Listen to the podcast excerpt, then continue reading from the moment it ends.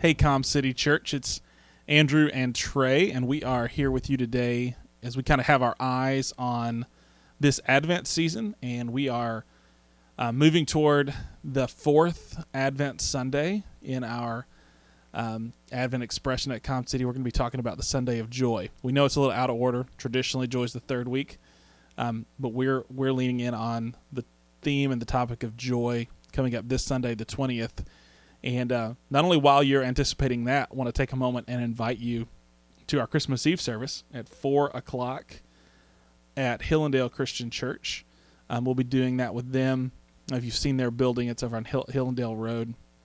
But we'll be doing a, a combined Christmas Eve service with them. Um, beautiful space, just a, a, church that we love that actually houses us. We're doing the podcast here, Trey. We're doing the podcast here at Hill-N-Dale because that's where our new offices are. So yeah, please uh, make some make some room for this Advent season to join us for Christmas Eve, or you can join us on Sunday um, via live stream or in person. So this week, Advent Sunday of Joy, and we're talking about the topic of joy on the podcast. 2020, man, what a year! And it's probably been a year, if we're honest, that joy has seemingly been pretty hard to come by. What do you think, Trey? Yeah, I would say I would say that's for sure. Whether it's um, family struggles with the coronavirus, whether you've actually lost a family member, or a family member's just been extremely sick, or maybe you've had extreme financial trouble trouble personally or with a business or or whatever it may be. There's been uh, many things that can absolutely um, just like kind of put a wrench in our heart spiritually, physically, emotionally, all of it across the board. Yeah. You know, community hard to come by. Um, economically, this this year has been difficult for so many. Um, spiritually, I think with the lack of community, I think spiritually mm-hmm. it's been a it's been a different hurdle for so many people. Um, you know, just health and wellness, just across the board. Obviously, like physical, literal physical health with with COVID and all that it affects. It's it would be easy to say, "Oh my gosh, 2020 has been a joyless year," but we know that's not true mm-hmm. because our joy is not found in circumstances, um, but in a person. In fact, as we focus this week on the subject of joy, Trey, we're going to look at we're going to look at a famous uh, Christmas song. What do you think of when you think of what song do you think of when you think of the word joy? Hmm, I think there's one, uh, Andrew. I think it's called "Joy to the World." That's the one that sticks out, doesn't it? I mean, we all sing it, and even upon saying that, you know, in your head, the melody probably starts to hit a little bit. Um, I just want to read the first stanza of "Joy to the World" that we we all know so well, but we're going to focus in on it. Joy to the world, the Lord has come. Let earth receive her King. Let every heart prepare him room, and heaven and nature sing. And then, of course, they're going to repeat that heaven and nature sing, and heaven and nature sing. But let's look at that line. I honestly, Trey, I've been wrecked by this line for a few years. Let every heart prepare him room. Gosh, like when you think about the story of Jesus' birth, think about all the places that he wasn't welcome. Like he wasn't in his hometown. You know, he got he got he and his family left their home. So, so his hometown didn't prepare him room. He, they get to uh, the place that he was born, and there's no uh, guest room for him, you know, to stay in, and he ends up being born in uh, a manger, presumably on a farm in a stable, and, um, you know, the I think the concept of there being room for Jesus gets really kind of narratively tied to the story of Christmas, but what is that what does that phrase mean for us in 2020? Let every heart prepare him room. In fact, it's kind of a two part question. What does that mean? And then what does it mean to give him room in our hearts? You know, what do you think? I think in 2020, um, the definition starts to be starts to be defined a little differently, especially when we're talking of practically of inviting um, not only people but how we would invite people into into literally into our rooms you know? Like that's kind of the first thing that i think about. But we can almost like we can almost like trace this back to our hearts a little bit you know? I was thinking about this question and um, so my wife and I, and especially my wife, uh, we love to host. We love to have people in our home, um, in our duplex, and um, we, you know, we want to make dinner. We want to uh, organize for the event. Like my wife is very wants to make sure that everything is, is clean and all that, and whether or not that's um, always out of like the the heart of you know hosting and all that. But anyways, like she wants to prepare that space. She wants so that um, that the people that walk in that they feel loved, that they feel um, appreciated, and and ultimately we we root that back to the gospel, and that's how that's because of how Jesus loved us. It's my wife's desire to host well and, and to make people feel not just like comfortable, but but just like a warmness and a and a so that their hearts feel warm. So where that relates back to our hearts is is we get to prepare for that in this season as we expect um, you know we've been talking through this prayer movement that we that we have going on and we've been calling it um, expected prayer for an expected king expect yes expecting prayer for an expected king Expectant. expectant prayer, Prayer for for, an expected Expected king. king. That's right. But but that's what we're doing. It's it's we we are expectant of what's to come. We get back to the root of Advent here, and we are ex- we're, we're expecting that Jesus is coming as well. So we get to do that in our hearts as well, not only just in the way that we host, but also in our hearts, in our minds, in our souls. Um, and oftentimes, we can fill our hearts and our minds and our souls and our bodies in this season with, with things that that keep Jesus out, just like the examples that you said, where he wasn't welcomed in so many towns. We see that throughout the Bible, but we're also we also see that in our lives as well. A practical example of this, you everyone knows or, or has at least seen the movie uh, National National Lampoon's Christmas Vacation.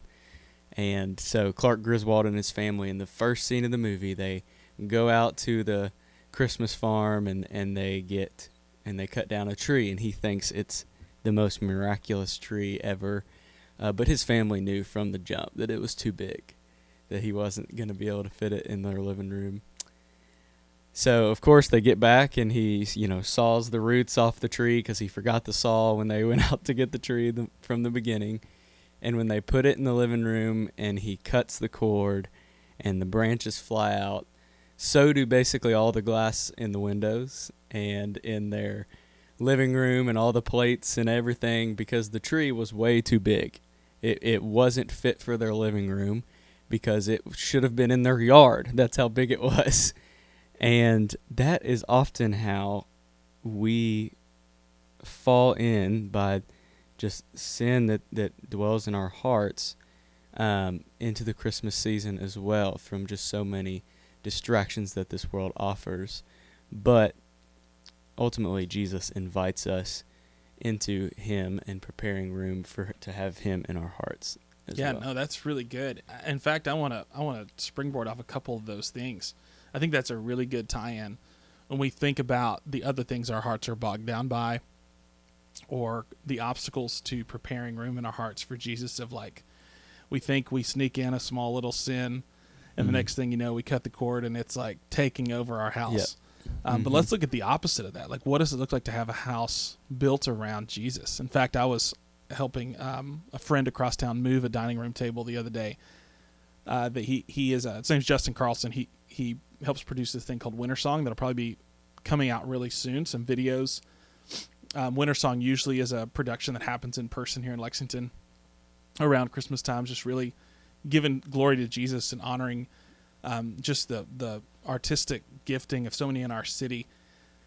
And so he was doing a video, but he was using his dining room table, and we were moving it uh, to a different space. And his dining room table is awesome. It's like this huge, kind of uh, antiquated dining room table with all these leaves in it, and it's just it's massive. And um, we were trying to get it out of the house, and his son was like, "I don't think it'll fit out the door. I don't think it'll fit out the door." And, you know, we kind of started asking the question, well, how did we get it in there? How did how did we get the dining room table in? I mean, granted, you could take the leaves out, take the legs off. There's tons of things. And I kind of jokingly said to the son, "Oh, it was here first. They built the house around it." He was like, "No, uh, no way," you know.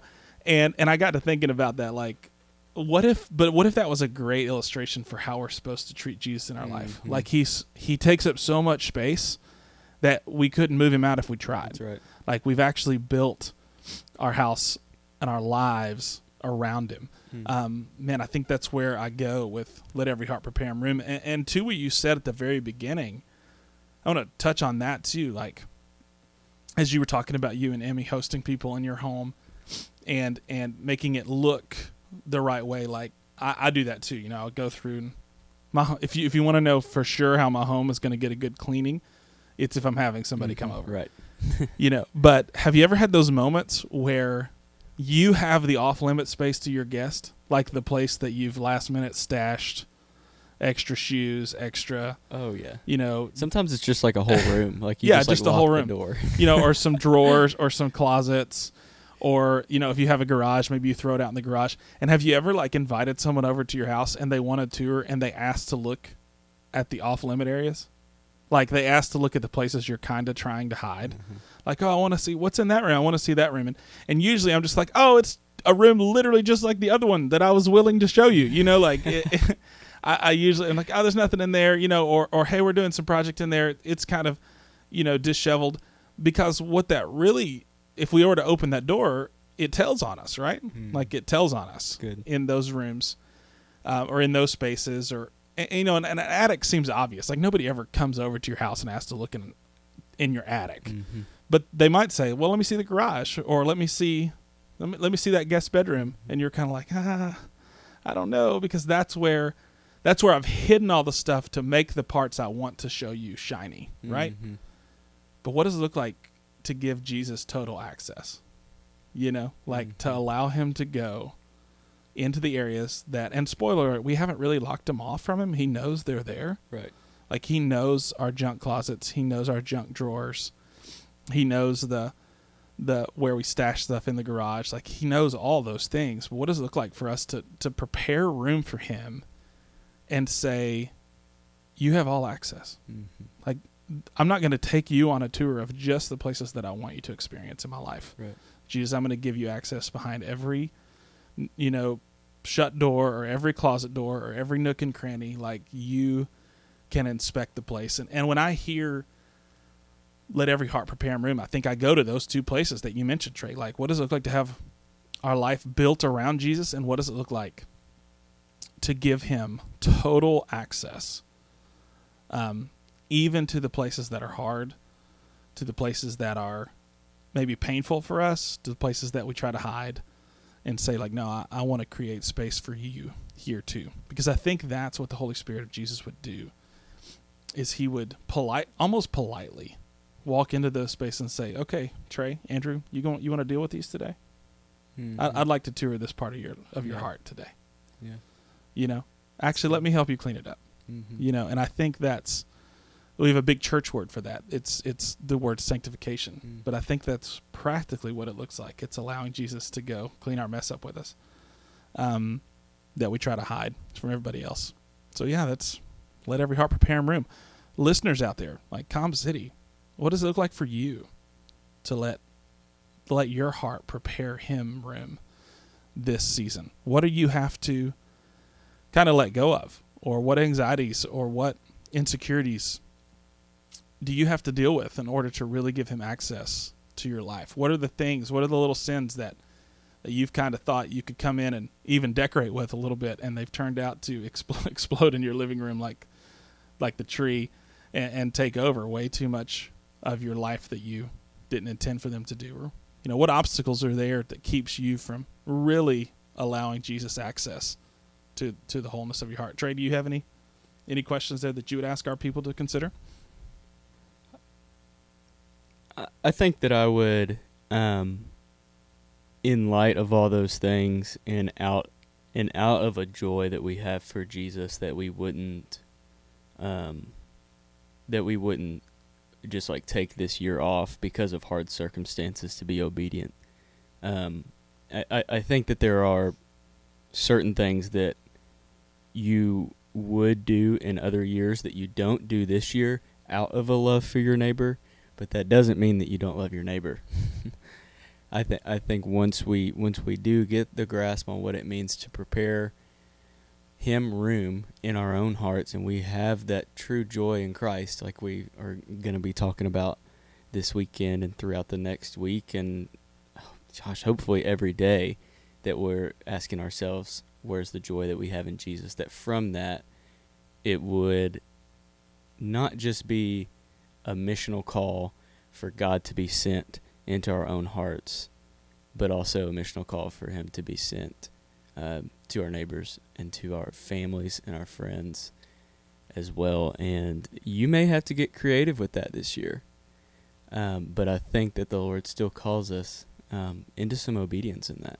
Absolutely, man. That's really good. That when we prepare Jesus' room in our own hearts, it should have an overflow. Mm-hmm. Um, that should start to knock on the hearts of Right. The doors of the hearts of other people. That's right, and it may not like it. Like I said, it may not be physically, practically full living rooms this year, yeah, but we're still invited. We're still invited into that. Hmm, that's really good, Trey. You know that we we kind of go on with this song, um, and maybe this is some fun. This is some fun trivia. We think this is a song about Christmas, but in reality, um, the author, I think it was Isaac Watts, um, who wrote "Joy to the World." Actually, he himself says that this is not a Christmas song. This is Hmm. not about Jesus' birth. This is actually about his second coming. And if you want some some evidence to that, like just just look, you know, joy to the world, the Lord has come, as in coming again. Let earth finally receive her King. Um, joy to the earth, the Savior reigns. You know, looking at looking at uh, his his final reign, while the fields and the floods and the rocks and the hills and the plains repeat the joy of his reign. Um, the third stanza: No more let sin and sorrows grow. He comes to make his blessings flow as far as the curse is found. He comes to undo the curse. Uh, I think we've read before. Um, one of my favorite lines in the Jesus Storybook Bible is um, actually from the the prophet Isaiah, the section about Isaiah, and it talks about the the coming King. Um, obviously, he's going to be born. We know the prophecies there about his birth, but also about his reign and forever reign and establish reign. He says that when he comes, he's going to make every sad thing come untrue. I think that's that's verse three of Joy to the World. Far as the curse is found, he's going to make his blessings flow. And then number four, verse four, he rules the world with truth and grace, and the nations show off his righteousness. He makes the nations prove the glory of his righteousness. And we know, we know that Jesus is going to come back when all the nations can testify, can testify about his gospel and about his good news. And so sometimes we, we place this song in our Advent season, but it's really about the other day, that day, the coming day that we hope um, is quickened because of our ability to, like Trey said, to, to go to our neighbors and to let our obedience, and I think we need to note, notate this about our obedience, to let our obedience ripple to the ends of the earth. Like every obedient step we take isn't just for the here and now. It's not for personal blessing. It's not for personal gain. It's it's not just even for um, you know very obvious visible um, visible blessing or, or, or visible obedience with someone in our in our midst every step of obedience we take actually has a ripple effect to the end of the earth. And when the people of god are are marching in obedience man i think we hasten the day of his return. I think we make it quicker. And so not a song about his birth Trey. it's about keeping our eyes on that coming day. Um, one have you noticed this before? And, and maybe two like what makes you most excited about his return? Yeah. Um that's really good. And I honestly didn't even really think about that a whole lot.